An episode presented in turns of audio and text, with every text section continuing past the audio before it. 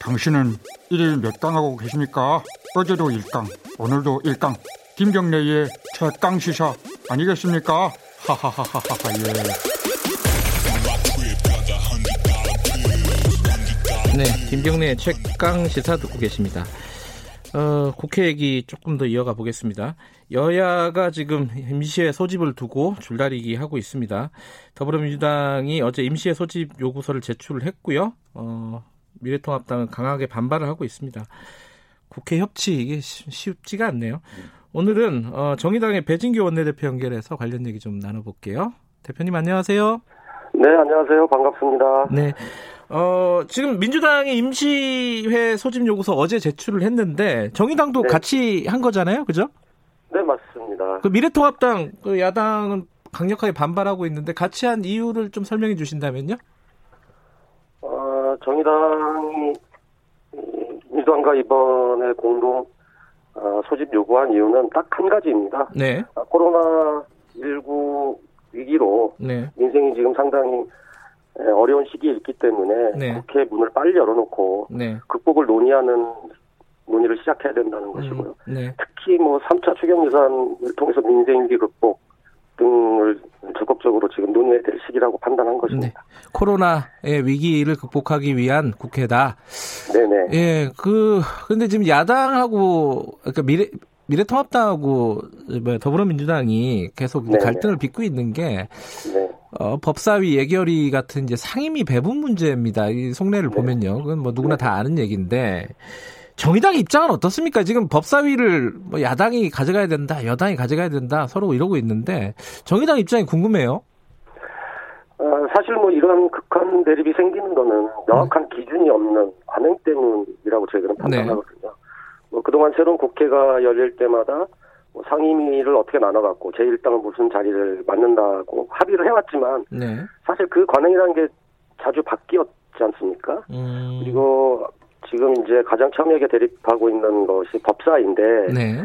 법사위는 사실 입법 속도 입법을 속도 있게 처리할 수도 있지만 또 한편으로는 이게 무력화 시킬 수 있는 또 자리거든요. 네. 어, 그런 상황이다 보니까 저희 정의당 입장에서는 양당 네. 모두 이렇게 만족할 기준이나 근거가 없다면 네. 협상 건립돌인 법사위를 손봐야 되는 거 아니냐. 아, 그래서 고 노회찬 의원이 주장했던 것과 같이 네. 법사위 기능을 법제와 사법, 사법으로 나누거나 음, 타 상임위법 심사 기능을 국회의장 직속기관으로 편성하는 것이 어떻겠냐라고 하는 음. 의견이고요. 네. 그래서 이제 법사위 권한을 줄이거나 기능을 나누면 네. 그 극한 대립 을 펼칠 이유가 없기 때문이라고 저희들은 판단하고 있습니다. 근데 이제 그 말씀하신 게 이제 민주당 쪽에서도 얘기하고 있는 체계작구 심사 기능을 없애자 그 권한을 네네. 없애자는 건데 그것 자체도 사실은 법을 바꿔야 되는 거잖아요. 네네네. 그러면 다 상임위를 이게 닭이 먼저냐 달걀이 먼저냐인데 상임위가 뭐 구성이 돼야지 또 법을 바꿀 수 있는 거잖아요. 지금 상황이. 어, 그래서 상임위를 배분하는 문제는 네. 일단 개원은 개원과 또 상임위 배분의 문제는 저는 다르게 봐야 된다고 생각합니다. 아, 네. 1차적으로 우선 개원을 해야 뭐 어떤 것들이라도 논의를 좀 할 수 있는 상황이 된 거잖아요. 네. 그래서 1차적으로는 의정단을 뽑고 네. 그다음에 상임위 배분은 나중에 해도 되지 않겠냐라고 음. 하는 것이죠. 음, 일단 의장단을 뽑고 어, 네네네. 원, 원, 원을 열자 국회를 일단 열어놓고 시작을 해보자 이런 네네. 취지시네요. 음, 또 한편으로는 또 미통당 입장에서도 네. 20대 국회를 어쨌든 생산적인 국회 협치를 지금 많이 강조를 하고 계시는데 그런 네. 모습을 전향적으로 보여줄 때 예, 아, 이번 총선에서 국민들이 심판한 부분에 대해서 아 제대로 반성하고 있구나 네, 이렇게 국민들께서도 이해하시지 않겠습니까? 예. 미통당은 어쨌든 지금 강하게 반발을 하고 있고 아직 협상 중이지만요. 그러면 네네. 지금 배진교 원내대표께서는 이번에 문 열 때는 미통당이 좀 양보해라 이렇게 받아들이면 되나요? 저는 이제 미통당이 예.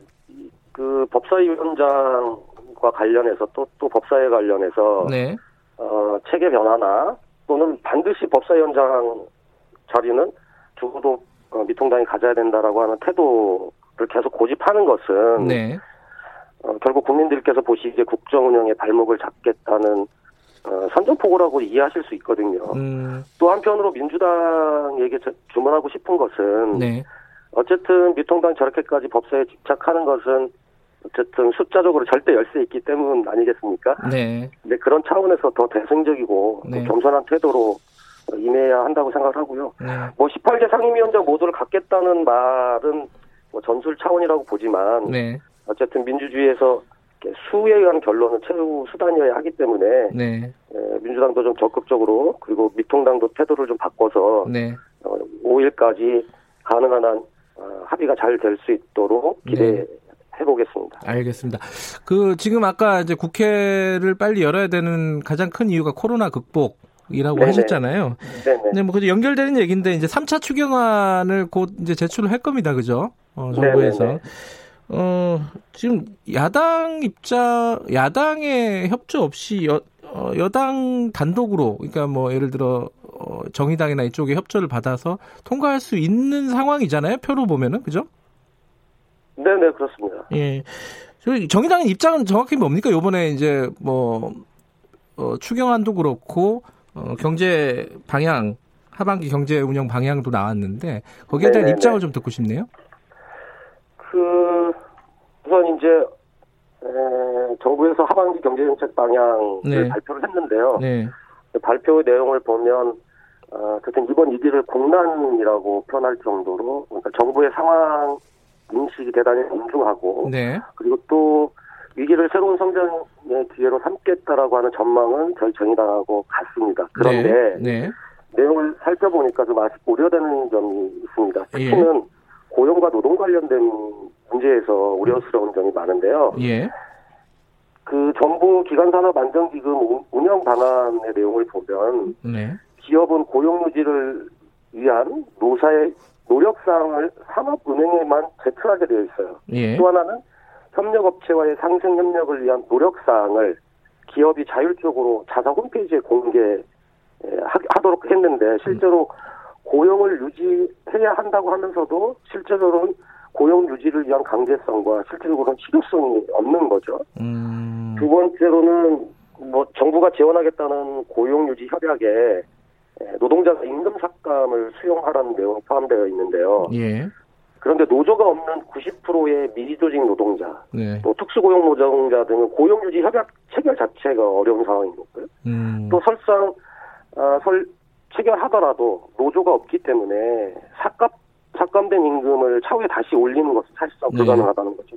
음. 뿐만 아니라 긴급 고용 안정 지원금 대상에 5인 미만 사업장과 간접 고용 노동자가 지금 빠져 있어서 어, 우려스럽다는 말씀을 드리고 특히 중소기업 자영업자 지원 관련해서 기간 산업 등 주요 대기업은 직접 지원 방식이고 네. 중소기업과 자영업자 지원 방식은 금융 대출을 통한 간접 지원 방식이거든요. 네.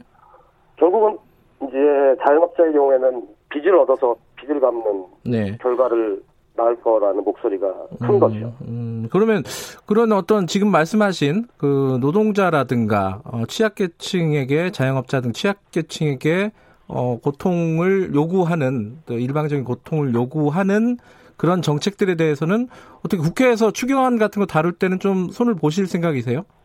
적극적으로 저희들이 어, 주장할 생각이고요. 네.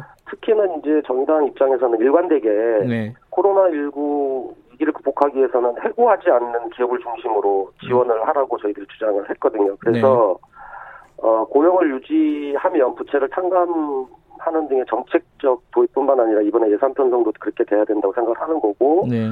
중소기업에 대해서도 직접 지원이 필요한 상황이라는 거죠. 네. 특히 미국의 경우에는 예. 중소기업의 인건비, 임대료, 그다음 주택담보대출과 그다음 부채 상환 목적의 비용을 대출해주되 6월 말까지 고용을 유지하면 전부 탕감해주는 음. 급여 보호 프로그램을 지금 도입하고 있는 상황인 거거든요. 네. 이런 방식으로 우리 정부도 이 도입이 필요하고 네. 특히 5인 어, 미만 사업장의 경우에 긴급 고용 안정 지원금 대상에 포함을 시켜야 음. 된다고 음. 하는 것이 지금 가장 어려움에 처해 있는 분들이 이분들이기 때문에요. 예.